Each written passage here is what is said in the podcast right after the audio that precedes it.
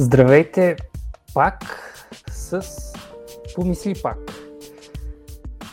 Онлайн поредицата или по-скоро миде видео поредицата, която всеки четвъртък гледате на живо в LinkedIn или след това в YouTube или пък слушате в, и това сега внимавайте, защото за първ път ще го обявим, или слушате в рамките на нашия нов подкаст Bookmark представя в най-големите подкаст платформи. Заговорихме се с а, днешния ни събеседник и затова закъсняхме. Аз освен това, хората, които ме познават, знаят, че имам един лош навик да позакъснявам, така че приключваме с а, излишните преамбюли. Ще припомним и какво означава помисли пак, защо сме помисли пак, обаче имам изключително голямото удоволствие да ви представя Милен Великов, който е нашия събеседник днес, който е, и това е причината да, да го виждате, най-силният глас в HR средите в България. Най-силният може да означава много неща, не задължително означава най-харесвания, което е изключително важно. Изключително важно. И добре дошъл, Милене. Алекс, благодаря ти за поканата. Добре заварил. Радвам се, че имаме възможността да си поговорим и се надявам така разговор ни да бъде максимално автентичен, максимално близък до хората, които ще го гледат и да им дадем някаква стоеност. Да им дадем повод да помислят пак. Със сигурност ще им дадем много поводи да помислят пак. Ние с Милен сме се виждали веднъж преди две или три години, със сигурност преди пандемията.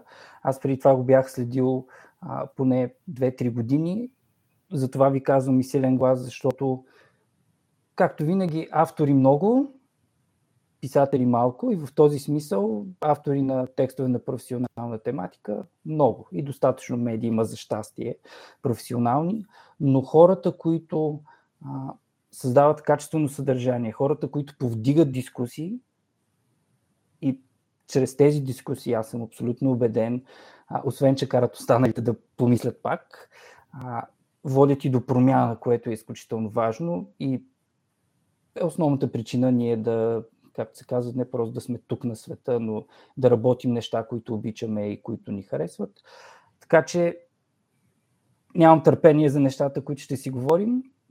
Повода на срещата ни е новата книга на Адам Грант, Помисли пак, издание на издателска кръща Кръгозор, които са ни партньор за тази мини поредица. Припомням, три поредни четвъртъка, помисли пак на различни теми, които са много голяма степен свързани с нещата, които Адам Грант пише в книгата. Днес с Милен ще си говорим за човешкия капитал, за начина по който той се развива. Аз след малко ще задам и първи въпрос, какво изобщо е човешкия капитал, но не ви обещавам да се включим в рамките на 40 минути, макар че много ми се иска. Простете ни, ако сме а, малко по продължителни от гледна точка на, на разговора. Аз си включвам тук да видя в чата. Хоп, вече имаме зрители, които ни поздравяват. Супер. Добре дошли всички зрители. И Алекс, много ти благодаря за, за топлите думи. А, прав си, че двете неща, най-така шумен глас в HR и най-харесван HR са две различни неща. А, нека хората да не ги, да не ги бъркат. А, а пък а, за мен по-важното е не да съм харесван, а по-скоро важното ми е да имам свободата да казвам това, което мисля и по някакъв начин да го защитавам през призмата само единствено на опита, който съм натрупал до сега, на база на изследванията, които съм правил, т.е. някакви факти, а не голи мнения и на база на това, което имам като огромен така, пул от контакти, от хора, които ми пишат, с които се чувам, с които се виждам по различни мои проекти извън работата, която работя. Така че да, имам мнение, мога да го заявявам открито, а, без то задължително да е обвързано с мнението на моя работодател или на моите работодатели. Държа да го разгранича. Моето мнение си е мое мнение а, и с удоволствие бих, а, бих отговорил на всеки един въпрос, а, който задават зрителите. Така че давай, ако искаш да не ги, да не ги бавиме, давай да действаме. Ние действаме. Отново, макар че ти го припомни, си казвам, можете да ни задавате въпроси в коментарите по това видео. Ето тук отдолу някъде се виждат. И тези от вас, които ни гледат на живо, разбира се, тези, които ни гледат на запис, няма да имат удоволствието да получат а, аудио такива на глас в реално време, но пък със сигурност а, си наглеждаме коментарите и под а, общо взето всички платформи, в които след това ще видите и чуете този разговор. Помисли пак на Адам Грант. Милене, кое ти направи впечатление в книгата? Ами, м- първо, за да почна да чета една книга, гледам визитката на автора. Защото от много четене човек става добър читател. А, една хубава книга а, зависи от визитката на автора, от стила на писането, дали доколко е близък, дали доколко аргументите, които се споделят в нея са близки до теб, дали доколко те кара по-скоро да се замислиш или по-скоро ти дава някаква наготово смляна информация, някакви лесни стъпки, предимно не четен брой, не знам защо така са го решили чисто от маркетингова гледна точка, и универсални рецепти, прескрипции, в които ако направиш тези три стъпки 5, 6, 12, ставаш едва ли не най-успешния, най-готиния или най-обичания или харесван човек. Най-богатия, не забравяй. Да. А, тази, книга, тази книга ми даде възможност да, да ревизираме, да преосмисля наученото а, и м- Първото нещо, което ми направи впечатление е разбития мит за, за жабата. Нали? Постоянно като нещо, като стане лайт мотив и постоянно всеки се споделя, независимо дали е истина или не. А, в тази книга авторът споделя, че този мит за жабата, в която а, ако я сложиш в топла вода, а, излиза или ако я сложиш в хладка, пък затопляш постепенно, тя едва ли не се сварява от само себе си, авторът доказва по недвусмислен, недвусмислен начин, че този мит е лъжа. Но пък а, това още веднъж ми показа, че реалните преценки можем да ги направим само единствено, когато не приемаме задължително, че нещо е вярно, а, че можем да го направим, да го поставим под съмнение и третото и най-основно нещо е да положим собствени усилия, сами да стигнем до истината, а не да чакаме някой да ни я споделя, да ни опише, да ни я подложи, да ни я каже или каквото и да било. Но наистина книгата ми направи впечатление поради факта, че много добре е написана, описана, с много примери. Човекът наистина е капацитет в това, което е правил. А, и вярвам, че, че пише през призмата на личния си опит, а не по-скоро някакви звучени клишета или а, прави е, така самаризира от 200 други бизнес книги определени цитати и ги навързва смислово. Да, истината е, че вътре самия Адам Грант постоянно цитира свои изследвания с различни партньори. Аз понеже не помня обикновено имена, но този път се опитах да поне да ги различавам и а, поне 7-8 различни екипа, с които той очевидно работи в неговия университет. И ти казваш, не цитира изследвания от други книги. Хубавото обаче, поне за мен, а, тук разбира се има някакво пристрастие, може да трябва да помисля пак по темата, но вътре има много данни от метаизследвания, което означава събрани, групирани резултати от по-малки изследвания, което обикновено, особено в съвременната наука, особено с напредъка на технологиите, възможностите за анализ, ни дава така доста по-сериозна достоверност, може би, на информацията. И това е наистина страхотно и аз дадам грант, признавам си, доста, доста време го отбягвах. Разбира се, често ни се случва, не е хубаво, но да, определено често ни се случва. Хора, за които много говорят, много ги хвалят, а, просто защото сме претрупани с такива книги на а, гурута, които събират хиляди в големи зали и им говорят клишета. Това е ужасно. Тук със сигурност сме с теб на едно мнение. Разбира се, в някакъв момент му дадох шанс и научният подход е нещо, което а, ме направи негов няма да казвам фен, но да кажем последовател. Следвам го в а, LinkedIn и да, за разлика, пример от неговия приятел Саймън Сине, който много често а, има и мъдри мисли, защото има много разнообразни аудитории. Адам е изключително научно насочен, включително и подкаста му и супер. Супер, много ми хареса това. И въпросът обаче е това, което си забелязал, той говори на едно място в книгата за... Отиваме към, към темата за екипите. Според мен това е едно от най-важните неща, които можем да вземем от теб, защото дошъл си тук да те ограбим, както се казва, а, от гледна точка на, на познание, опит и, и мозък най-вече. А, Адам Грам говори за два типа хора обикновено в компаниите, в екипите и по някакъв начин категоризираме тук. А, сговорчивите и несговорчивите. Това са, едните са колегите, с които можем да се разбираме лесно, правим, можем лесно да направим някакъв сговор. И обаче винаги има други, които са несговорчиви, които много често са на контра, кажем, трудно излизаш на глава с тях, защото рядко са склонни да правят компромиси. И аз докато го това нещо, ми, при, примера е за един продуцент в Pixar, който преди близо 20 години вече излиза с идея пред студиото да направи а, непопулярен филм за супергерои, анимационен. Разбира се, те му казват това просто няма как да стане. И човека отива и събира най-големите, сигурно, темерути, най-трудните хора, с които изобщо е работил в, в студиото, не сговорчиви, събира ги в една зала и им казва, давайте тук, трябва да направим нещо. И те, е, като за характерно за Pixar, правят блокбъстър и то от, от тези първите. В някакъв смисъл анимационен блокбъстър за супергерой пълнометражен. И тук моят въпрос към теб, поне за 50 хиляди, когато сформираме екип, трябва ли да търсим баланс според теб между такъв тип хора или пък да си търсим само несговорчиви или само сговорчиви?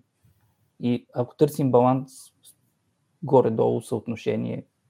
Знаеш, темата с баланса ми е любима, защото за мен е баланса преди време означаваше 50 на 50. Нищо не е 50 на 50. Нито в природата, нито в бизнеса, нито в човешките отношения, нищо, нито в емоциите.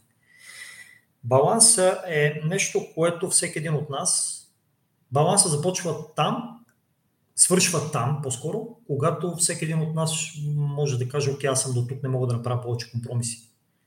До там е баланс. Иначе, всеки един човек, който има екип, ако той участва в неговото формиране, той ще се заобиколи с хора, които изповядват или неговите ценности, или неговия начин на мислене, или неговия начин на изразяване, ако щеше неговата амбиция. Ако по някакъв начин някой ръководител на екип, който не е избрал и по някакъв начин трябва да го управлява, те първа а, така, информираността за силните страни на хората, с които трябва да работи, е нелеката задача и печеленето на доверие. А, един човек може да бъде незговорчив по хиляди причини. Това се разбира на разговори, а, индивидуални разговори, в които всеки един разбира малко повече за другия и малко повече се интересува какво може, какво иска, как си го представи. Тогава по някакъв начин можеш да снемеш мнението на така наречения незговорчив човек, защото този човек може да е незговорчив с теб, но да е сговорчив с някой друг, предходния ръководител. Защото хората аз ги възприемам изначално като добри и вярвам, че обстоятелствата ги променят. Ако обстоятелствата по някакъв начин са променили даден човек и той е контра на всичко, първата ни, първата ни, първата ни цел е да разберем защо, откъде да тази контра. Дали от... И може би поглеждаме първо Моля? себе си. Може би поглеждаме първо, първо към себе си. задължително, да, ако нямаме силно изразено его. Защото ма, егото, с, на, егото в хората, не искам да абсолютизирам и да казвам на егото на българина, но а, като цяло сме доста, с доста така силно изразени лични претенции за себе си, много голямо его и предимно очакване към другите, но не към самите нас. Това не е някаква така народопсихология и някаква, някакъв белек менталитетен. Така че, ако, се, ако трябва да се върнем на сговорчиви и несговорчиви, разбираш един човек защо, защо е несговорчив. Ако той ти изложи рационални аргументи, той борави с факти, няма по-хубаво от това човек да е на различно от твоето мнение, защото малко или много ти можеш да научиш нещо от този човек. Можеш да се замислиш пак, ако вървим в посоката на тази книга. Може подобен тип човек да ти бъде м- така а, източник до някаква степен и на вдъхновение, до някаква степен източник и на менеджерско или персонално развитие. как можеш да го управляваш, как можеш да го вдъхновяваш, да го мотивираш, как можеш да го накараш този човек да плувате в една лодка. Нали? Идеята на един екип е да плуваш в една лодка. Обаче има хора, които са контра заради самата контра. Има хора, които са пасивно-агресивни. Тоест, а, аз не искам да, да, да направя това, няма да ти го кажа, защото ми е по-лесно така, но по всякакъв начин бих те саботирал и бих подлагал твоите решения под въпрос. А, аз вярвам, че с подобен тип хора а, така, общото сътрудничество е кратичко, поради факта, че това да управляваш несговорчив човек не трябва да бъде спорт и трябва да е някаква мисия, която всеки да припознае като лична или като професионална, а, защото често усилията, които полагаме там и желанието да съживим нечи ентусиазъм, ни коства доста повече, отколкото това да си постигаме целите да управляваме другите хора. Рационално, да ги вдъхновяваме, да им даваме смисъл. Така че всяка една ситуация е специфична сама за себе си и всяка една ситуация до голяма степен е важна как ще започне и как ще завърши от зрелостта на един менеджер. Неговата персонална зрялост и неговата професионална такава.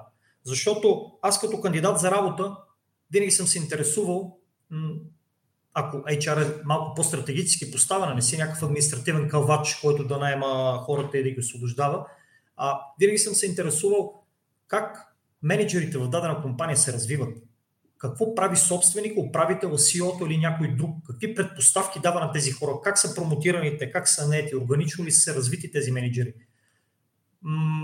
Интересен е отговор на този въпрос, интересни са интерпретациите на хората на високите позиции, защото за мнозина от тях, а и за мнозина от а, бизнеса в България все още развитието и все още обученията на кадрите и на хората в една компания са еднократен акт от една страна, от друга страна са по-скоро разход, не са инвестиция.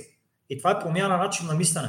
Този начин на мислене аз лично се съмнявам, че може да стане с изчитането на бизнес книги, а по-скоро с анализа и намирането на онези дребни малки камъчета в локалния ни менталитет, които ни пречат. Защо ни пречат да развиваме един човек, защо ни пречат да даваме шанс на overqualified хора, защо пречи на някой да няма стъжант на 50 години? Защо, когато казваш, че човек трябва да се развива цял живот, ако един човек смени своето поприще, иска да спре да управлява хора или нещо друго, склонни ли сме да му дадем шанс? Защото в бизнеса се дава шанс. Когато става въпрос за хора, се дава шанс. На някой повторен шанс, когато го заслужават. Не знам дали успях да Любимата ми, чудесно ми оговори, даже много хубав преход правиш и към следващата ни подтемичка. А, няма да, понеже много любимата ми тема за третия шанс, няма обаче да я повдигаме, но нещо, което м- ще е супер, ако можеш да ми отговориш. А, за... Ти каза, че е работа с несговорчивите, наричаме ги така, защото това е термин в, в книгата най-вероятно говорим и доста по-широко за, а, как да кажа, за, за трудните колеги, трудните членове на екипа. Аз избягвам думата Аз ще работя съм в две компании. Mm-hmm. Имахме блестящи представители на, на дадени позиции, които като професионалисти бяха топ 3 на пазара в България, но бяха несговорчиви, меко казано. Те рушаха имиджа на ръководителя, рушаха доверието на екипа и не бяха прияти от екипа. Тези хора бяха освободени от компанията без значение носители на каква експертиза са. И, и смятам, че това е било правилното решение. Въпросът обаче... Тогава за тези компании решенията на тези ръководители бяха правилни. Да. Кои да са конкретните, как да кажа, къде е границата? Кога, как да разберем, че човека реално е преминал границата, защото да, обикновено на тези хора най-вероятно се дава втори шанс. Ако са в топ 3, най-вероятно им се дава и трети и четвърти, но а, аз мятам, че тези неща трябва да бъдат, както се казва, прекъсвани. Хайде, не винаги може в зародиш, но преди да са станали белите.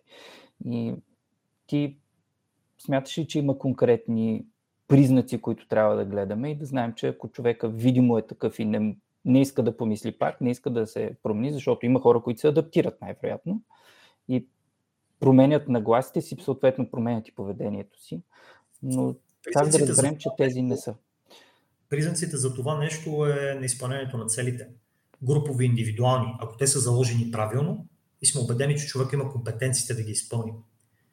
А, друг признак е наличието на онзи коридорен менеджмент, който руши формалната комуникация и подкопава авторитета на даден човек в една компания.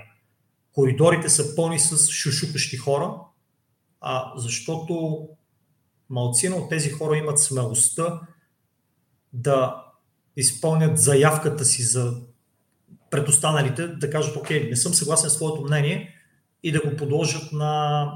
да, да, го, да го подплатят с факти. По-лесно е да шушукаш, да си направиш групичка в групичката и по някакъв начин да гледаш сеира отстрани. А, това, са, това са белезите. Има и други, но тези ми хрумват на прима виста и може би аз до голяма степен да се сблъсквал доста често с тях. Междувременно дойде въпрос от Кирил Водачки, който е точно по тази тема, така че може би тук що му отговори, но ми се иска да го прочета. Какъв е подхода за идентифициране на токсичните хора в даден екип и как трябва да се подходи спрямо тях? А, какъв е вашия опит и мнение? Токсичните хора си личат като говор, като изглед, ако щеш, и като начин на мислене. Не е необходимо да си а, ултра голям психолог, за да разбереш, когато някой е на контра на всичко и всеки един от тези хора намира проблем за всяко едно решение. А с токсични хора, токсичен човек е имал поводи и причини да стане такъв. Вероятно никой не се ражда токсичен, въпреки че може би в, а, така, в ценностите, в менталитета, в обкръжаващата среда на хората има предпоставки някой да бъде по-токсичен от другите. Но често токсичните хора имат своите причини да са такива и наистина тук ролята на преки ръководител и до голяма степен на HR, ако бъде включен в превенцията, не в интервенцията за това нещо, да, да разберат кои са предпоставките в работата, а и не само, да могат да помогнат такъв човек, защото наистина тези хора имат нужда от помощ. Дали го осъзнават или не е друга тема. Но всеки един от нас има нужда от помощ, от подадена ръка, от разговор, в който не да му даваш акъл, съвети или да го оценяваш само да го изслушаш.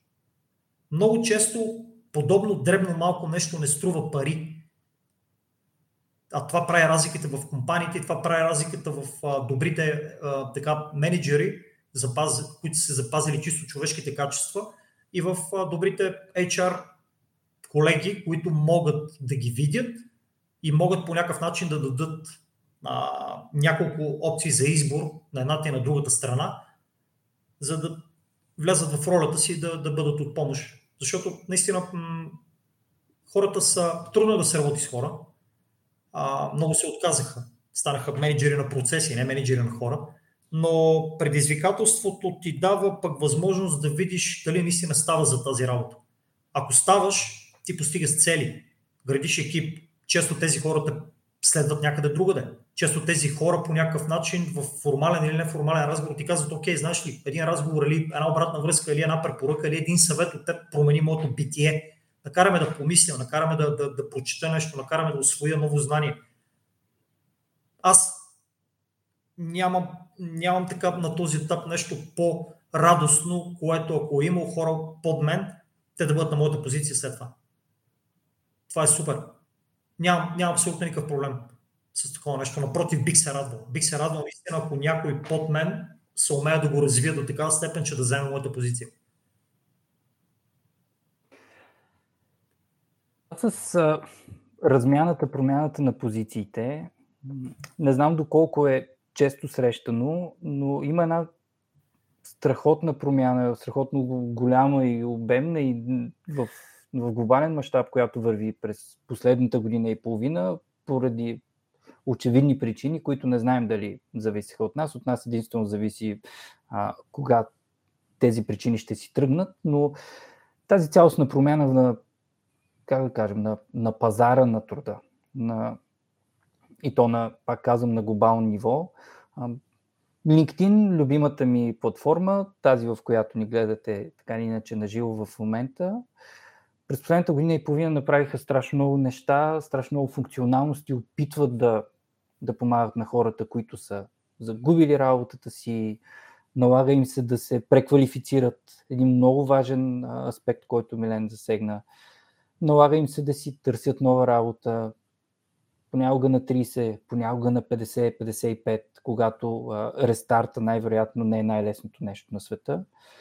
И Никти нарича това the, the Great Reshuffle, голямото а, размесване, раз, а, баща ми ползва една дума, разбибичкване. А, и това е нещо, което според мен много трудно а, може да се управлява, защото изглежда ми като стихия. И как се промени HR професията, разбира се, и, и целият пазар на труда през тази година и половина и кое е най-голямото предизвикателство пред HR специалистите в момента? Знаеш ли, най-голямото предизвикателство на колегите е да бъдат в компании, които отричат очевидни неща. Отричат наличието на пандемия, отричат а, наличието на страхове от хората, които мислят на парче, които по някакъв начин гасат пожари. Преди пандемията си ги гасили, в момента ги гасат пак.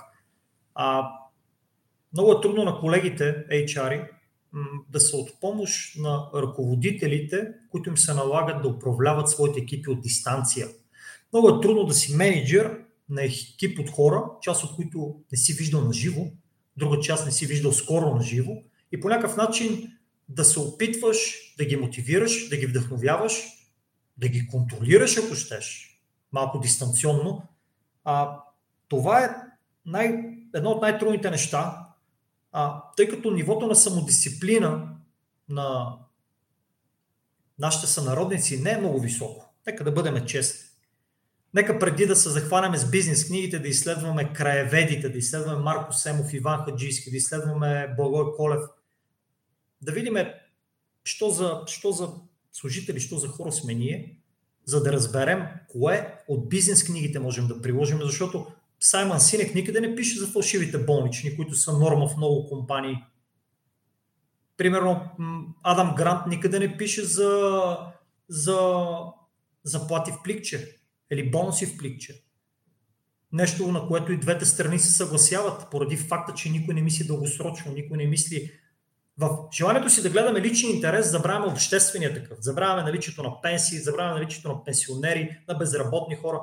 Не може в LinkedIn основната тема е дали хибридно да работи някой, когато някой друг няма работа. Нямат работа хората. Има хора, които наистина нямат работа. Вярно, че пазара на труда отдавна се е разделил на IT останалите, но тези останали също не са малко.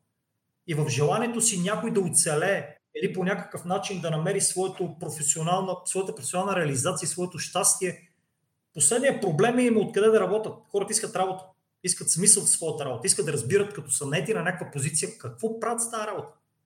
Иначе пандемията която за някой все още е новото нормално, за мен отдавна си е нормално. Да, не е нормално, много да. неща. Със сигурност, преди пандемията, други фактори, като бума на дигитализацията, е променил още повече неща. Но дали му даваме толкова почет дали до, до голяма степен ги разбираме и дали по някакъв начин това не е просто част от еволюцията? Ми, а, това е нещо, което е изключително важно, защото много често този разговор излиза и той продължава да излиза като нещо ново. Zoom е компания на колко? 8-10 години и Teams е продукт, който го има много отдавна. И а, тези неща, не знам дали сме ги ценили, то няма значение дали сме ценили, че сме ги имали, но до преди година и половина явно сме гледали на тях като на някакъв лукс, докато изведнъж не станаха нужда. Да. И, и тогава вече започна сякаш а, някакво недоволство към това. И Знаеш, има немалко психологически предизвикателства, които те първа ни предстоят. Те първа предстоят за хората, които са на първа линия в болниците. Тези хора, ти да си чул някой психолог да има назначен в дадена болница да работи с управление на бърнаут или пък експерт човешки ресурси. Или пък същите тези позиции да са назначени в университет. Защото ако наистина вярваме, че тези позиции ще първо ще бъдат по-значими и ще дават стойност за хората, защо не са толкова силно развити или защо не са признати от всички. На мен много ми е интересно как по някакъв начин хора, които изнемогват, едва ли не денонощно да са на работа, които управляват човешки съдби, как тези хора ще се върнат в нормален ритъм на живот след половин година, една година? Как тези хора ще успеят да вентилират? Какъв тип разстройства ще отключат? Посттравматичния стрес, да. който обикновено военните, връщайки се от, Абсолютно. от мисия. И ние ги подценяваме тези неща, защото първо не вярваме, че ще ни се случат, второ не вярваме, че съществуват, че това са били някакви модни тенденции от Запада, които са внедрени. Той тока не е видим, обаче не казваме, че не съществува. Така че нещо, ако не го виждаме, ако не го разбираме, не означава, че то не съществува. И именно тази книга, помисли пак, ти дава различни ракурси, за които да се замислиш. Но пак казвам, замислянето без полагане на консистентни лични усилия, нищо не значи. От много четене ставаш добър читател. Да, тази пауза е за да не въздъхна, защото между другото често въздъхвам след а, твои статуси и дискусии в LinkedIn и тук даже спокойно бих те подкачил, защото ти, а, понеже те следя, може би не всички а, зрители са ги усетили тези а, буквално намигвания, които правиш с а, безумните теми на анкетите, които виждаме да, буквално всеки ден. И Знаеш, тези анкети бяха, тези анкети бяха хубав елемент, бяха, да. но то се опорачиха поради това, че станаха общо достъпни и стана модерно да питаш някой нещо. Обаче какво следва след него? Нищо. Питат се всякакви безумни работи. И тук с, така, с облегчение въздъхнах, че това не е валидно само за българската извадка. На такива безумни интернационални въпроси съм попадал, дали обичаш домати, на кой вярваш повече, на брат си, на сестра си, на леля си, че наистина, виждайки колко хора участват с мнение за подобно нещо, почвам да се чудя този фаворитизиран западен начин на мислене на живот. В смисъл, това нали е някаква утопия, в която а, ни се подхранва родния нихилизъм и вродената апатия. Все да вярваме на някой, защото не е българин, а, все да вярваме на някой, който е живял някъде в Западна Европа, да си мислим, че, да си мислим, че, че те са най- най-можещи, най-знаещи или по някакъв начин най-честните хора. Аз имам познати, които не искат да работят с хора от Западна Европа предвид тяхното огромно лицемерие. Но всичките тези неща, когато ги заяви с откровенните думи, максимално ясно и конкретно, с личен пример, тогава започват и хората да се замислят да кажат, окей, добре, да, може би е така, може би не всичко, което казват от някъде навън е валидно ниво България. Mm-hmm. А, напълно съгласен съм тук. Ние миналата седмица с Росен Рашков малко засегнахме темата, защото а, той ми, тогава той ми препоръча една книга от бивш военен американски, който след това стана много разпознаваем лидер и тогава аз го реално го питах защо всъщност нямаме в България такива лидери, които да идват от армията, както например в, в Израел, хората там, вярно, доста време стоят и после създават супер успешни стартъпи. А, докато тук нашите военни лидери отиват и стават политици. А, няма да навлизаме в тази темата. А, със сигурност е хубаво да търсим хората, на които да се а, как да кажа, от, от които да се вдъхновяваме, които ни впечатляват и да ги показваме. И затова страхотно е това, че ти започна да правиш подкаст. Ще стигнем след мъничко и до него. Но нещо друго ми се прокрадва тук като идея. Много често чуваме израза няма хора. Това ми е любимия израз. И на мен ми е любимия израз, обаче имам проблем с него, защото а, почти всяка седмица ми звънят познати приятели да, да им препоръчам някого. И аз не винаги съм на 100% склонен да препоръчам хора, за които не мога да гарантирам на 100%. И ти си от много години вече в бизнеса, правиш и изследвания, което е изключително важно. Твоето изследване а, всъщност ни връща назад до 89-та година, как се променя а, човешкия капитал у нас. И това е въпроса. Как се променят хората от гледна точка на качеството на работа, на отношението им към работата. Дали сме най-работливия народ на света, както е много вероятно да, да си мислим всички ние, както си мислим, че сме най-гостоприемни, пък туризма ни е... Не, ние, виж, ние може би сме най-гостоприемни, но не сме толерантни. Иначе това с работливостта отдавна е някакъв мит.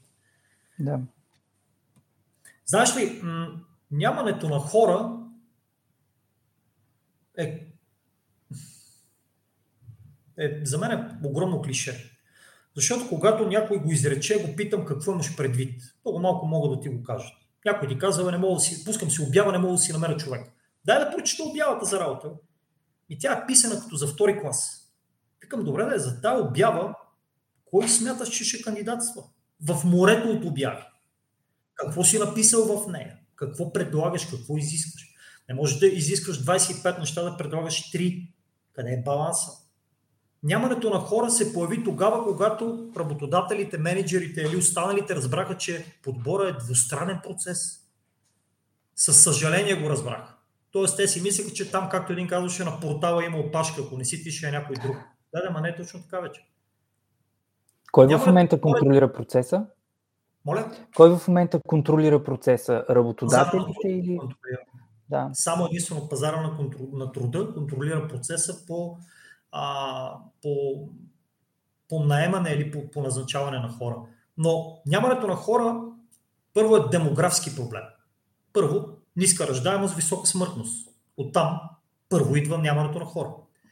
Имайте предвид, че не трябва да разглеждаме София, само единствено София, за, като пример за каквото и да било. София не е България. Няма да се умора да го, да, го, да го повтарям това нещо. Има едва ли не демографски пустини в България. Има места без болница в радиус от 50 км. Места без училища. Места без млади хора. Къде са хората там? Как да намериме кадри там? Като хората не стоят, няма кой да ги лекува, няма как да се образуват. Това дали е провалена правителствена политика, дали е липса на някакви локални и малко по-будни хора, които са се фокусирали повече към обществения интерес, по-малко към личния такъв, е тема, с, тема за, друг, за друг епизод, ако щеш. Нямането на хора се подсилва и от липсата на менеджерски умения за управление, вдъхновение и задържане. Защото на места извън България, а извън България, извън София, извинявай пък и в София, хората се третират също като консуматив. Назначаваш, освобождаваш. Не развиваш, не, не, не вдъхновяваш, не ангажираш. Ти не го правиш поради една брой причини, които са предимно в теб. Не знаеш каква е добавената стоеност, никой не те е научил, не си работил, самоук си, не вярваш в това нещо. Търсиш краткосрочен резултат, не търсиш дългосрочен. Днес тук и сега да изкопаваме земята, пък утре каквото стане. Работа на парче. Липсата, липсата на дългосрочност определя българския бизнес и взаимоотношенията в българския бизнес като работа на парче. Никъде в тези бизнес книги, на тези гурата, които несъмнено пишат хубави неща, не пише за краткосрочност. Там пише за дългосрочност, за процеси, за култура, за ценности. Знаеш колко странно беше, когато отивам на едно интервю и питам местния собственик на фирмата, която се очаква за съм HR, питам го кои са му ценностите на човека. Не разбра. Той не ми отговори. Не разбра какво им предвид. Какво трябва да променим, за да може, защото е изключително важна темата.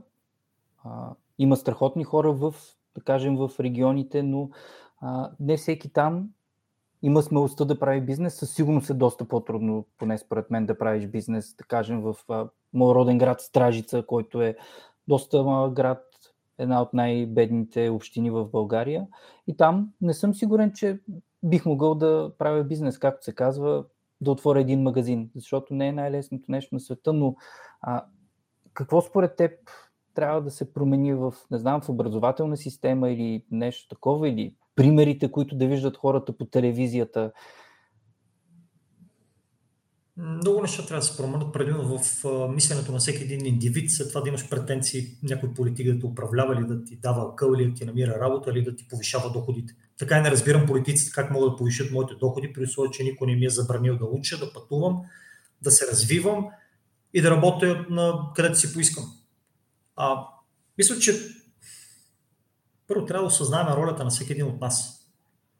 Защото колективната безотговорност и вечното сочене на пръст за някой друг и дигането на рамене, не знам, това не е моя работа, отдавна вече е втръснало. Втръснало и разликите са огромни. Разликите в мисленето в София, в по-големите градове с по-малките ели селца, огромна разлика.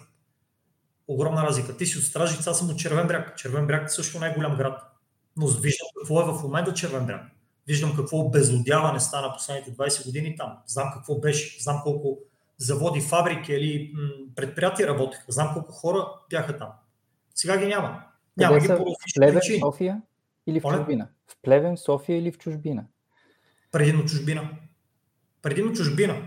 Като чужбината е най-прекия път, в който да кажеш, да отречеш всичко българско и родно и да кажеш, а не, тук по-добре съм овчар в Испания, отколкото да, да правя нещо друго в, в Червен бряг или в Плевен.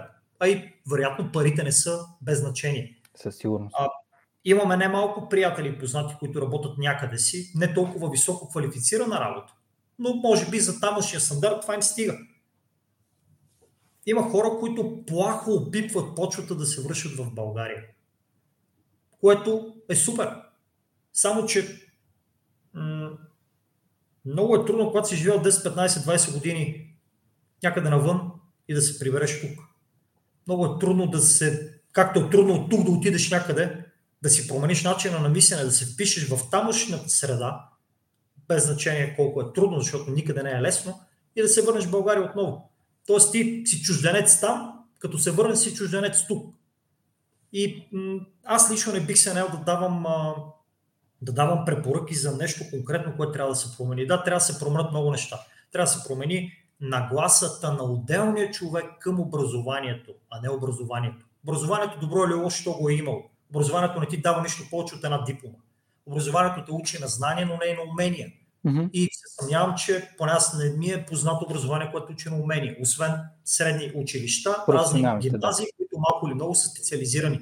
Но те пък се закриха по места, поради липсата на бизнес за локалните места. Но образованието ти дава среда, формира ти критичен поглед и начин на мислене.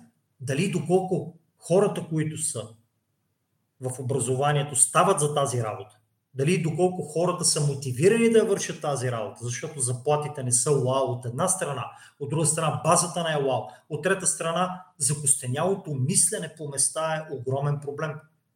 И м- все по-малко младите хора, които решават да бъдат преподаватели и учители. От друга страна, фокусът на родителите да търсят вечно виновния в учителя. Може би до някъде е така, но аз, когато бях ученик, понеже не бях най-примерният ученик, колкото и учителите да са, колкото винаги да съм бил черната овца в класа, винаги моите родители са намирали косурите предимно в мен. Винаги са работили първо с мен, а не са сочили с пръст учителите, защото понякога, когато майка ми отидеше на, на среща с даден преподавател и след, за преподавател имаше опашка.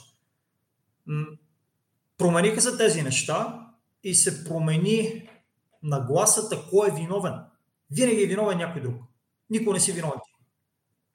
Никога не си виновен ти за възпитанието на своето дете, за доходите, които ще изкарваш, за образованието, което ще завършиш, за книгите, които ще прочетеш, за курсовете, които ще изкараш, за акъла, който ще развиеш, за начина на критичното си мислене. Никога не си виновен ти. Виновен е някой друг. Чакаш работодателя да те развие. Чакаш менеджера да те изпрати на обучение. Чакаш а, а, се чакаш от някой нещо. Чакам, бе. Чакам, искам. Както казваш, един бе, без връзки не става.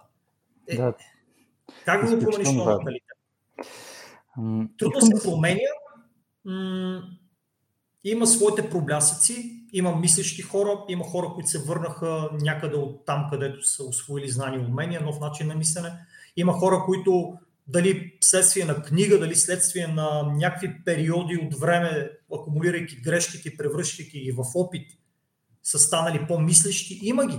Има ги. И LinkedIn пък е не лоша трибуна да се показват подобни неща, но моят личен опит е, че LinkedIn се управлява или хората го имат LinkedIn само когато си търсят работа. LinkedIn, наличието на LinkedIn е като да имаш книжка за кола, но да нямаш кола или да не караш. Ами тук знаеш моята мисия каква е. Всъщност мит номер едно, което е LinkedIn, не само когато си търсиш работа, да го развенчаем. Дълги години общо взето бях почти единствения, който се бореше с това. Сега е съвсем различно за, за щастие и компаниите го осъзнаха преди 3-4 години, тази година, след като ти вече спомена част от предизвикателствата, които дойдоха в първите моменти, в които трябваше да а, видиш тези екипи, как да ги събираш на едно място, как да ги сплотяваш, как да ги координираш и, или контролираш, защото е много важно, че даде и този акцент. В момента малко а, са поуспокоени нещата с LinkedIn и компаниите вече търсят начин да мотивират да а, активират и ангажират служителите си в платформата, защото тази промяна в мисленето започва вече да достига повратната си точка и евентуално може дори да е минала. Което е супер. И искам и се да минем към подкаста ти, защото имаме и въпроси няколко и трябва да оставим време и за тях. Аз даже като се подготвях за разговора ни, си, си припомних, че съм гласувал за логото ти. И много се радвам, че съм гласувал за логото, което ти после си избра, защото наистина беше най-хубавото. Благодаря. И... Защо реши към всички тези текстове, които създаваш и участията, които имаш, да добавиш и още един канал за към палитрата ти с полезно съдържание за HR, което създаваш? И защо точно подкаст? Знаеш ли, закъснях с подкаста горе-долу с две години. Съгласен съм тук, не спорим. Да, да. А, защо и подкаст? Защото вярвам, че хората се стимулират от, посредством своите сетива, се стимулират от различни канали за получаване на информация. Обикновено непоискана информация. Да, даването на моите статия, даването на моите изследвания, даването на подкаста, всичко е пробоно и е безплатно. Тук няма бизнес модел аз давам непоискано съдържание на хора, които по някакъв начин залети от всичките, от всичките тези канали, от всякакъв тип съдържание, по някакъв начин да намерят нещо за себе си. Някои го намират, някои не го намират, някои го намират след време. Целта е по-скоро. Знаеш, на мен свободата ми е основна ценност. Едно от нещата, които ми дава подкаст Капитала човешки е, че аз мога да задавам тези въпроси, които аз смятам за правилни или аз смятам, че биха дали добавена стоеност чрез отговорите на интересните ми гости за хората, които евентуално биха изгледали един епизод, защото нека бъдем честни да някой да някой да го ангажираш един час да слуша твой подкаст, трябва да ти е роднина. Майка ми е огромен фен.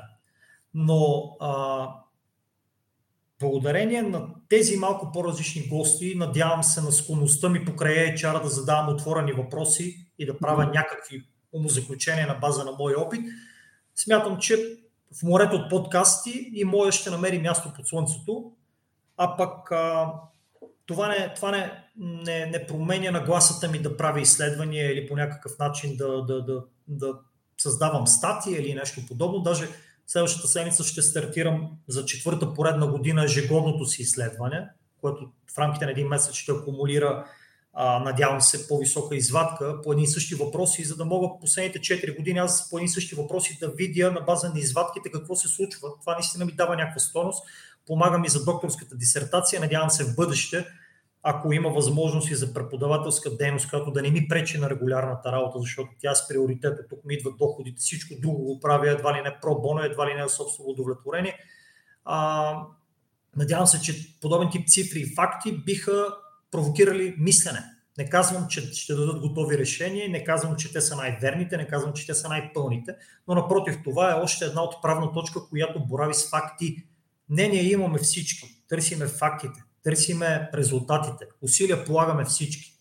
Искам с подкаста до голяма степен да срещна публиката с малко по-различни хора, защото и стъпвайки на името капитала човешки, а, и спрямо различните дефиниции за какво е човешки капитал, в моята глава това е а, какво учиш, какво работиш, как се развиваш, какъв е твоя здравен статус и съответно как поддържаш своят, а, така, а, своето тяло и своя мозък в добра кондиция. Поради това се опитвам да каня интересни гости. Помощник футболен треньор. Цанко Цветанов. Не, той не е само помощник футболен треньор. Това е легендата Цанко Цветанов. Трябва да ти кажа, че този епизод го слушах на детската площадка. А, Преслав падна сигурно пет пъти, защото а,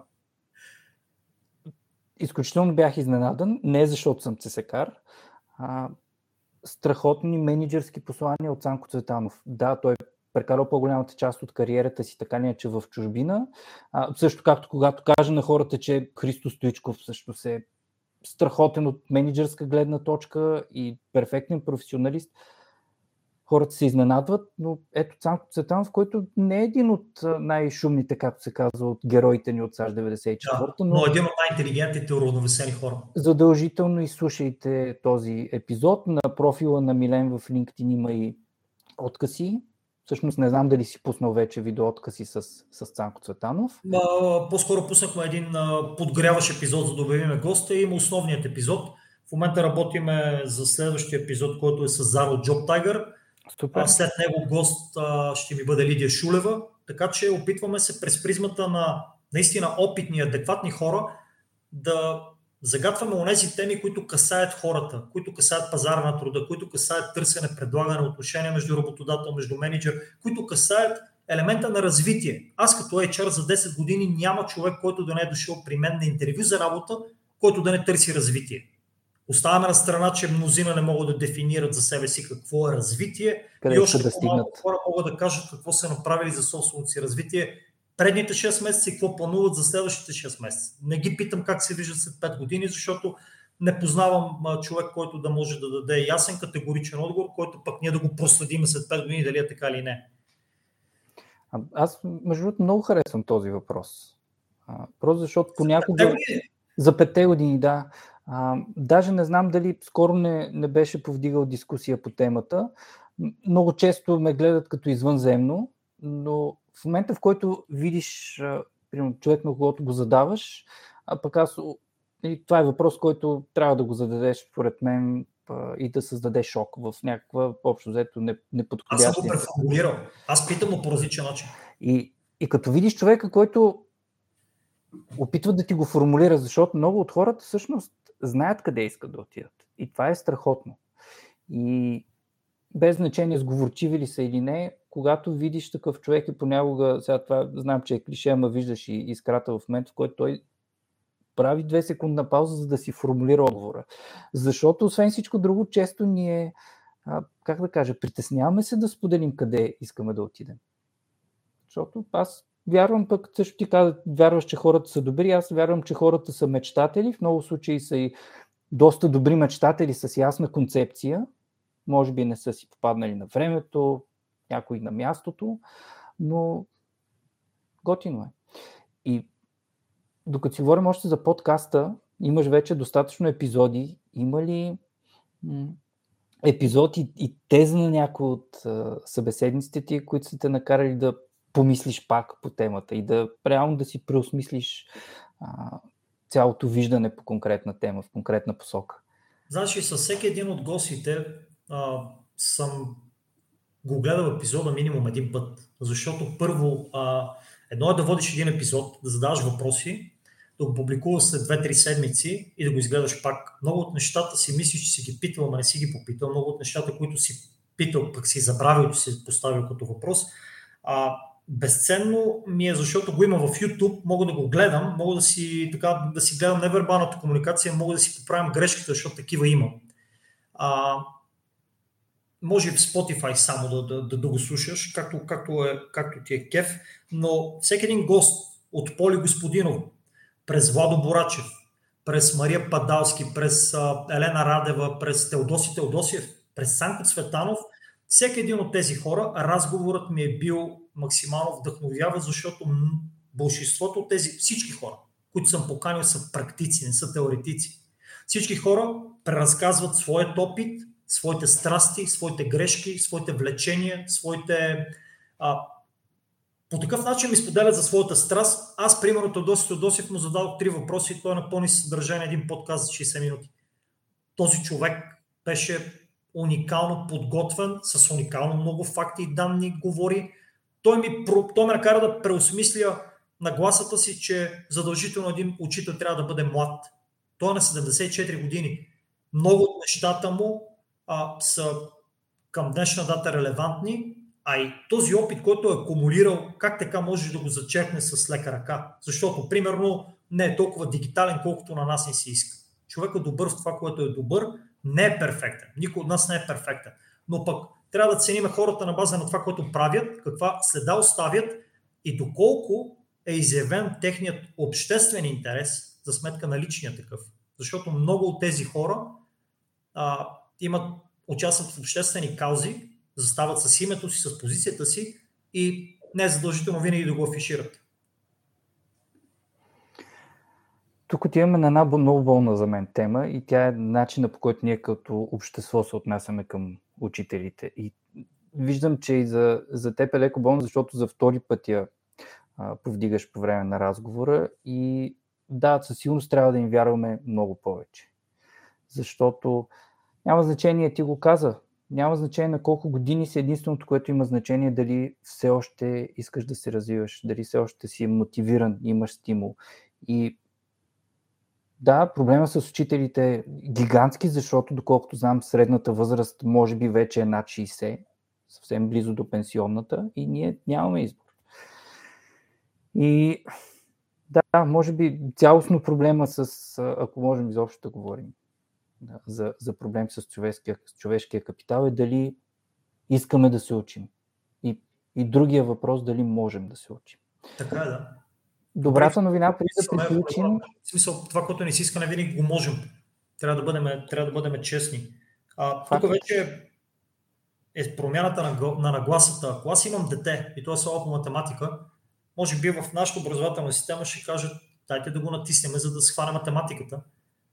Въпреки, че може да имам някакви други силни предмети. Докато някъде бях чул за финландската система, без да я абсолютизирам като добавена стойност и като задължително нещо полезно спрямо българския менталитет, но хората там наблягат на силните ти страни. Окей, не е добър по математика, добър е по литература, натискаме по литература. Това промяна, това е народна психология. Дали искаме да сме добри във всичко, сега, веднага, дали искаме да полагаме усилия, лични, консистентни, дали чакаме, дали чакаме, дали разчитаме на връзки, шурубаджанащина, дали разчитаме на това някой постоянно да ни тика, да ни бута, дали разчитаме на това, че някой вечно ни е длъжен за нещо. Моите родители дали трябва да са ми длъжни да ме обезпечат с жилище, с образование или с каквото да било, когато аз съм мислещ човек и след 18-та си година, освен претенции и а, компетенция да изпия 5 водки с 4 коли, а, не трябва да, да, да инвестираме малко повече време, усилия за собственото си осъзнаване. Да, личният пример е важен, но някои или не го афишират, или други прекалено много се хвалят с лъскавата опаковка на личния пример, а когато задълбаеш вътре, оказва се, че не е точно така. Може би поради това е и цялото недоверие към, авторитети. Ние не вярваме на авторитети. Независимо дали са свързани с коронавируса, дали с менеджерски умения, дали са свързани с занаячиство, ние не вярваме на авторитети. Тези преди, които още не сме ги избрали да ни управляват, изначално вече са, вече са компрометирани на всеки е намерен косур, на всеки е намерено а, така, компромат. Тук по тези ширини невинността не е презумпция. Тук си виновен до доказане на противното. Аз също съм мислил по някаква, по някаква, по някаква форма дали цялата тази моя енергия да я въплатя в някакъв по-значим обществен интерес, който да минава през политика. Ами аз като се замисля в какво трябва да се впусна, първо, не съм убеден, че трябва да подлагам близките си на това нещо. Защото социалните мрежи и хората, които пишат там, те не носят отговорност за това, което пишат. Първо, защото половината не са истински хора, а са фалшиви профили. Другата половина е, че всеки се чувства длъжен да има мнение по всичко. Да разбираш от всичко. Политика, от футбол, от жени, от мъже, от коли, от еди какво си. Срамно е да кажеш, че не разбираш от футбол и нямаш мнение, примерно, не те кефи. Трябва да знаеш. Айде, за футбол не е толкова, но за политика, за вакцини, за пандемия, за болести. Най-обожавам да споря за медицина с хора, които нямат медицинско образование. Аз също нямам. Защо да спориме? Може Можем би да плаща с здравните. Нашето несъвършенство и не трябва да имаме мнение по всичко. Може би тези хора не си плащат и здравните осигуровки, защото това е още един от проблемите, които споменах. Знаеш ли? Нямаме отношение към държавата, обаче държавата ни е виновна за всичко. Това с здравните осигуровки е друго. Има нещо друго. Колко от нас ходят на профилактичен преглед годишен здраве, за своето си здраве.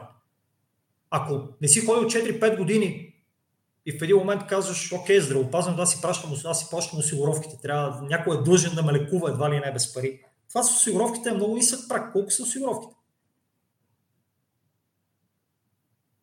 Като проценти ли ме питаш? Ми, не, Аз само... Колко, само... Не, като смисъл, колко даваш, за да имаш очакването, че всичко трябва да е безплатно.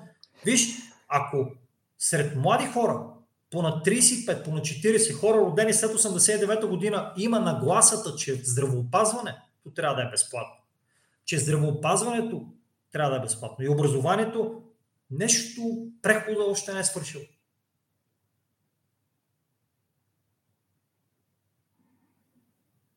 Да, важна тема. Не, не съм компетентен по нея, дори аз за, това правя пауза. Аз също си задавам въпроси и се сблъсквам да. с такива хора, които имат такива очаквания. Давай да минаваме към въпросите тогава. Даже минахме един час. Хоп. Иванка, аз ще ги чета.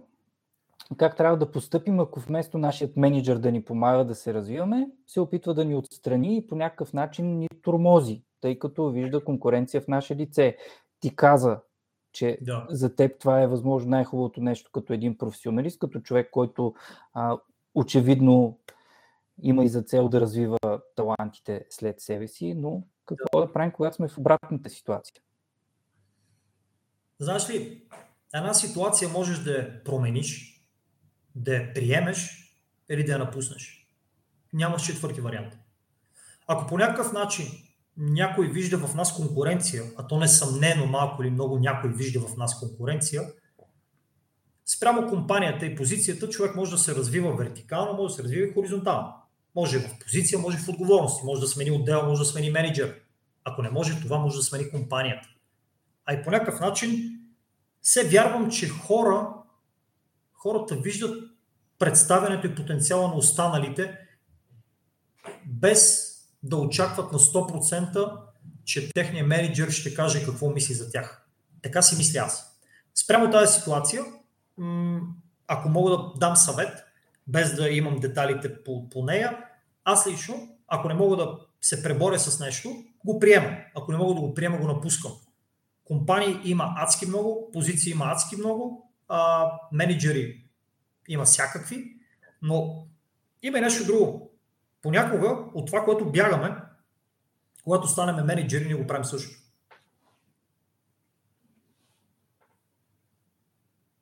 Аз тук пак, пак ще говоря за себе си, но това е едно от нещата, които а, в, в някакъв момент, в който си дадох сметка, че след, след 2-3 години аз ще трябва да съм менеджер и да управлявам хора и започнах да, да наблюдавам. И хората, които а, са, са ме менажирали, управлявали, разговори с клиенти, когато са влизали техни хора от техните екипи и, и винаги съм опитвал да, да, да анализирам какво, защо се случва, защо този човек прави това нещо, което прави, защо избира този подход или онзи подход.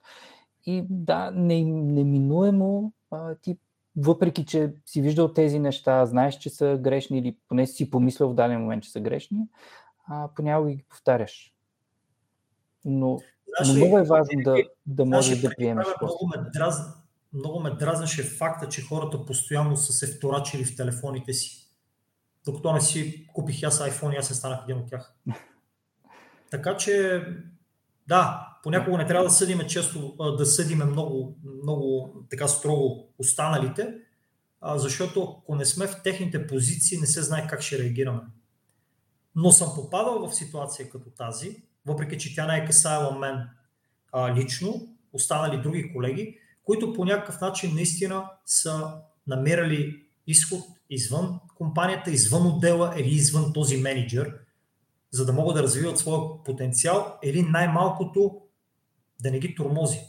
Защото тормоза а, на работното място е друга обширна тема и той има адски много проявления. Когато някой те тормози 8 часа, като си прибереш къщи, какво очакваш да направиш вкъщи?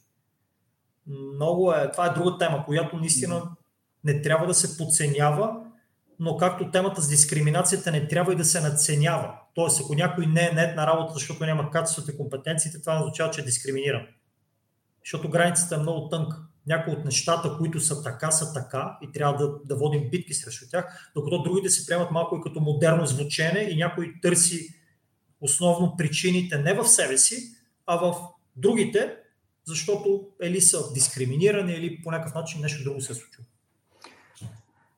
Благодаря ти. Давам следващия въпрос а, от Кирил Водачки, който малко по-рано ни пита нещо друго. Да. И сега връщаме се пак към токсичните хора, обаче какво да правим? И той пита по-скоро какво се случва, когато HR менеджер е токсичен и спомага за рушенето на дадения екип. Това е хубав въпрос. Благодаря, Кирил. А, ако HR е токсичен, означава, че този над него е токсичен. HR е огледало на този, който го управлява. Защото не съм чул за адекватен HR при неадекватен пряк ръководител, независимо дали е управител CEO. И обратното. Не съм чул за адекватно CEO или адекватна шапка, визионер, готин, позитивен човек, с някой, който е оставил отдолу или по някакъв начин го оставил едва ли не да, да, да, да руши чужди екипи. Ако м- последното нещо, което което един HR трябва да прави е да руши екипи в една компания. Това е последното нещо, което трябва да прави. HR е там заради хората, не обратното. Хората не са там заради HR. А, без да знам, пак казвам цялата ситуация, в момента м- споделям това, което виждам написано като въпрос. М- има токсични хора в компаниите и те са на различни позиции. Когато някой му е позволено да си развява байрака, образно казано, трябва да разберем каква е причината да е така. Защото има много дългогодишни служители, тези така наречените вечни стъжанти, които от стъжанте станат 20 години горе VP в нещо си. А, тези хора са спечели безвъзвратно доверието на този над тях. На тях им се дава всякаква свобода, всякакво да правят. Те изначално винаги са правилни, винаги, са, а, винаги действат вярно. А, Това от, някакво, се... от някакво грешно разбиране за лоялност или? Да. Лоялност, която е изопачена във времето или абдикация на този над HR или преки ръководител, който е казал, бе, Петкан ще се справи. В смисъл 20 години е тази компания, той от 20 години е тук, видял е какво ли не, как ще го направи, да го, да, ще се справи. Да, любимата ми... Но, наистина HR не трябва да бъде токсичен, и умолявам всички хора, които гледат този подкаст, помагайте на HR-ите си. HR е човек. HR не е машина, не е робот. Докато дойдат роботите, HR е човек. HR допуска грешки.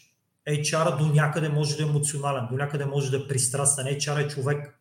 Помагайте с идеи, подкрепяйте, търсете неговата обратна връзка. Включвайте HR на ниво превенция, не на ниво интервенция, като се щупат стомните пътища много. Така че, наистина, аз съм бил много адекватен и много неадекватен като HR. Знам защо съм бил неадекватен като HR. Част от нещата са били в мен, по-голямата част са били в тези над мен. Защото те са искали абсурдни неща от мен, които влизат в противопоречие с моите етични принципи и професионална етика. Казваш ми да си помагам, обаче ти в момента не ми помагаш да, да вървим към края, защото пусна поредната тема и за технологиите и технологиите в HR. Супер интересно е и съм сигурен, че хората ще ни простят, че вече сме час и 10 минути. А, как според теб технологиите, които някои от тях са отдавна в HR, някои вероятно навлизат и те първа ще има още неща, а, помагат. Ти имаш ли опасение, че някой, ще ти, някой робот ще ти заеме мястото? И Нямам търпение да дойде робота, да му предам моята работа и да си насъда 100 дръвчета и да бъда градинар. Нямам проблеми и да гледам отстрани.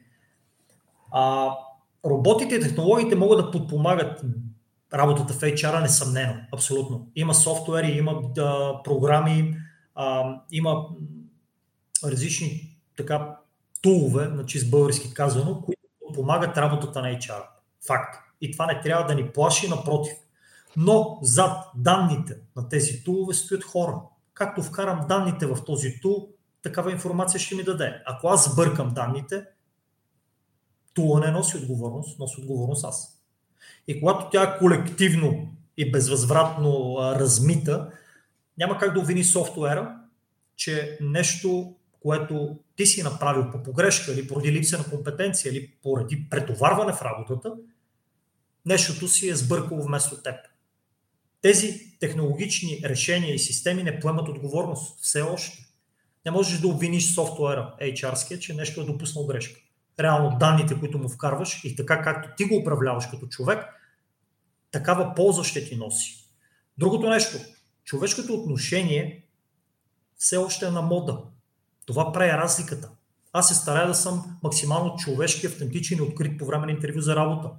Първо, защото самият аз съм бил кандидат за работа и вероятно някога пак ще бъда.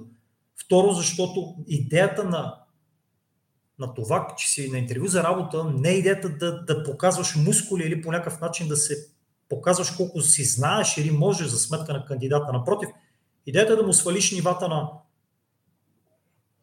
притеснение, за да може този човек да се отпусне и каже повече, отколкото искаш да знаеш. Независимо дали ще го направиш през Zoom, дали ще го направиш на живо, ето ти технология, която ти помага. Да, тя ти помага. Абсолютно. Технологиите помагат в HR. Нека да бъда категоричен, но нека не абсолютизираме тяхната роля. Нека да не ги надценяваме и нека да си мислим, че всяка седмица излиза определена версия, която струва пари. Апдейтването на различни технологии струва пари за работодателя. И при различни динамики на пазара на труда, ако аз имам 100 човека по дадена обява, защо ме чат-бот да ми ги отсява? Тогава ролята на специалиста по отбор какво прави? Влиза на ниво качество. 100 cv ако не можеш да ги отсееш в рамките на един час, малко имаш още какво да, да правиш в тази работа. Тук започнах да, да пускам вече поздравления към теб за, за разговора, за отговорите. Има ли още хора, които да ни следят това? Ако има интерес и ако има въпроси, дай да ги изговорим всичките. А, Аз имам за... разрешението на моя работодател, за да мога да съм полезен. Така че дай да изговорим всичко. Все пак хората също отделят от времето си, за да чуят нещо умно. Да се опитаме да им го дадем, а дали ще е умно за тях, зависи от тях зададох всички въпроси, които имаме до сега. Аз имам още един за теб, последен. Така. Той, разбира се, е свързан с книгите и е изключително важен за, както се казва, почти декември чука на вратата. А, коя е твоята професионална или бизнес книга за 2021 година? Не, не означава нова, но такава, която си да. прочел през, през тази година. Знаеш, и тази година се бях фокусирал в а, да приключа докторската си дисертация, която е на тема пазар на труда в България между 89 и 2021 и целият ми фокус беше само единствено с а, български изследвания, българска литература, мемуари на български политици или нещо подобно, което да ми покаже какви са динамиките и взаимовръзките на пазара на труда, а, които по някакъв начин са направили това, което е в момента, през какво сме преминали.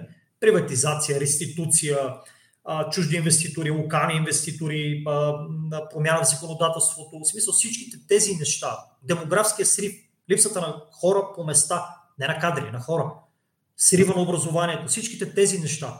И не съм се фокусирал тази година да чета кой знае колко бизнес книги, а и по принцип не съм особено голям фен да изследвам чуждия опит до толкова, доколкото не съм опознал или нямам претенциите да знам българската народна психология. Дали мога да приложа този чуж опит на ниво България, защото ние работим в България. Колкото и да боравим с чуждици и да говорим на английски, ние работим в България, работим с българи, поне тези, които са в България, тези, които са международно устроени, окей, там е друго.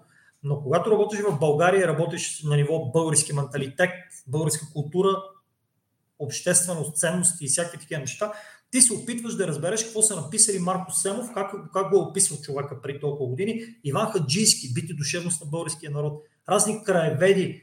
А, наскоро си бях взел една, една книжка, не си спомням, че е автора Меланхолията на българина. Откъде да тази меланхолия и тази апатия на българина?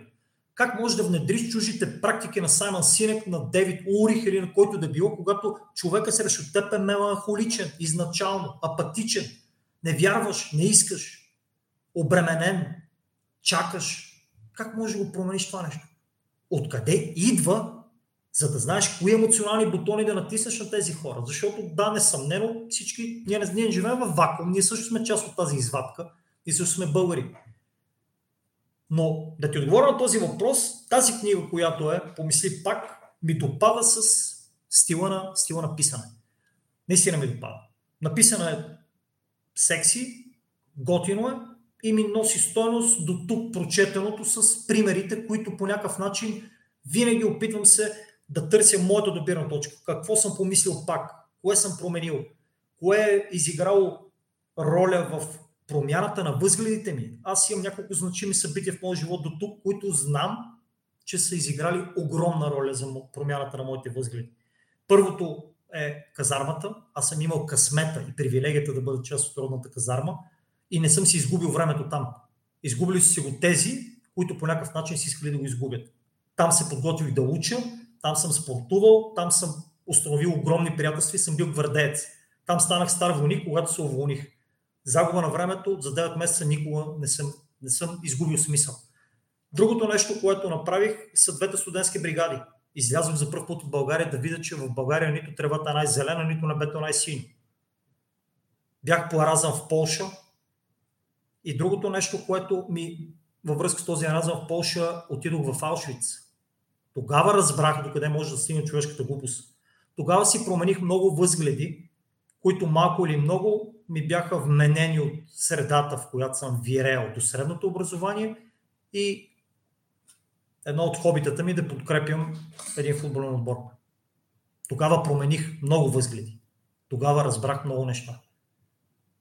Така че, ако мога да ти отговоря на въпроса, тази книга, помисли пак, която, която чета в момента до голяма степен, и другото нещо, което Владимир Борачев ми препоръча, на Маршал Голдсмит се казва книгата, с каквото си успял, с него няма да преуспееш. Изключително интересна книга. И, и разговорът с Владо Борачев беше. Разговорът с Владо Борачев винаги е, а, винаги е облагородяваш, още повече, че в момента няма да разкривам огромна тайна. Той подготвя своята си книга по начин, по който наистина да събере а, факти, изследвания, опит, колеги, с които е работил извън граница, нещо, което наистина да бъде с фокус ръководители и което да помага. Наистина, наистина го е замислил много грандиозно и ще се справи. Доколкото го познавам, Владо е, Владо е страхотен професионалист и човек с богат личен и професионален опит. Човек за пример. Аз съм бил на, на негова сесия и беше наистина впечатляващо. А, понеже ти да, дълго време отговаряш на въпроса, аз проверих и коя е книгата, която спомена, Българската меланхолия на професор Георги Фотев. Да. А, издателство Изток-Запад. А, надявам се да има още тираж, защото доколкото видях е издадена преди няколко години. Хвърлям око към въпросчетата, освен поздравленията, които от Вера Димова, от Марина Чалина, а, от Милена Атанасова. Здравей, Милена. Много се радвам, че ни гледаш. А, само към теб са. Малко ревнувам. За, аз пък те поздравявам за, за адекватните въпроси, които ми задаваш и познавайки теб, седейки нещата, които правиш, ще поздравявам за смисъл, който дава с а, а, темата спрямо LinkedIn, защото наистина LinkedIn е огромна платформа, от която човек може да си вземе много, а може да остане и с малко. Въпрос на, на много неща, на много, много изследване на тези тулове, така че ще поздравявам също. А, Радвам се, че съм бил водещ на TED събитие, в което ти сподели своята история в TEDx Варна преди 2-3 години. Пауза, защото това искам да го разкажа. Чудех се в началото, предпочетох да започнем и без това се забавихме от обявения час, но а, Милен спомена TEDx Приморски парк във Варна, 2018, значи преди 3 години. Готвим се, излизаме, отиваме, гледам някакъв младеж, а, който излиза и сцената е негова. И си казвам, Брей, какъв талант има в та, драматичния театър във Варна. А, не знам, поради някаква причина не бях, а, не бях прочел, че, че си водещ. И не знам името. Накрая, преди да излезем, проверявам и виждам Милен Великов и си викам, супер, това е същия човек, който от години следвам в LinkedIn и му почета нещата и страшно много ми харесват. И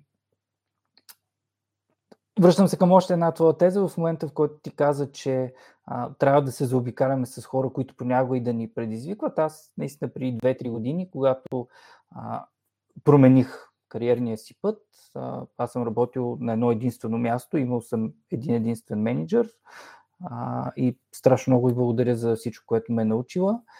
В момента, в който трябваше сам да съм си менеджер и на, на други хора, реших, че искам да се виждам с а, хора за по един обяд, за по едно питие, пак казвам питие, пия от чаша за, за уиски, но това е вода.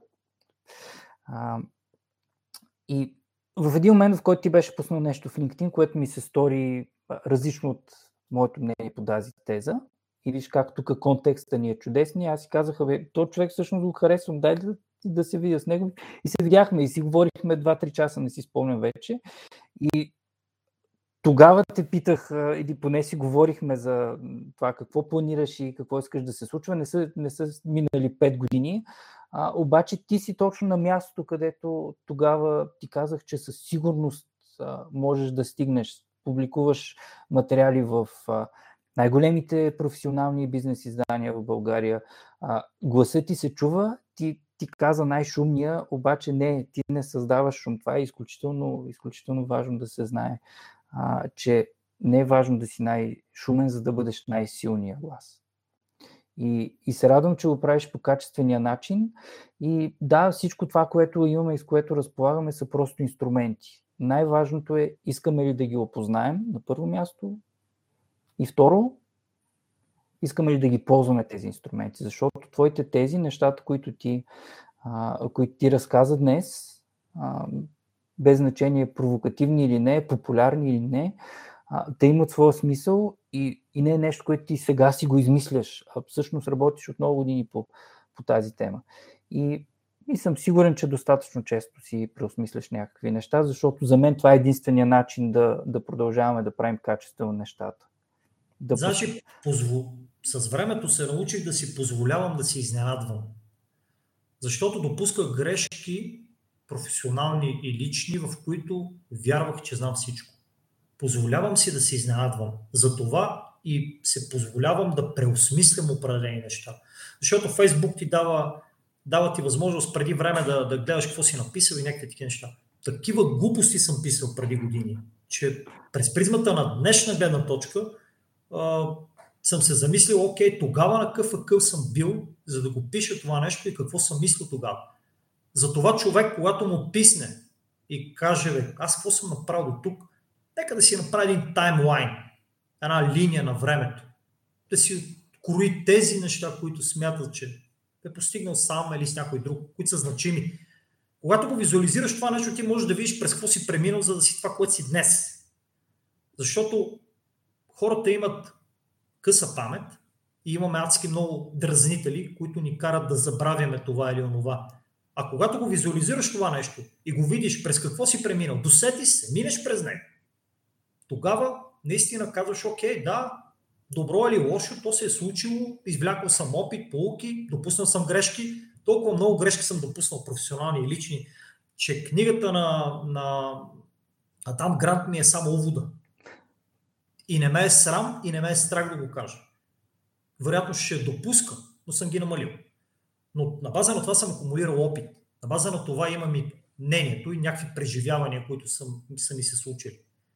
Така че не смятам, че трябва да се митологизираме и не смятам, че трябва да се описваме като безгрешни или вечно знаещи, а смятам, че трябва да си позволим да се изненадваме от хора, от книги, от филми, от отношения, от работодатели, от служители, от менеджери.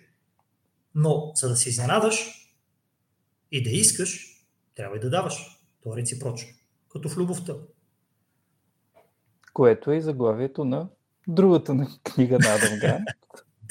Дай ще получиш. Страшно много ти благодаря. А, ние напълнихме един матч време. Футбола ни съпътства през, през цялото време.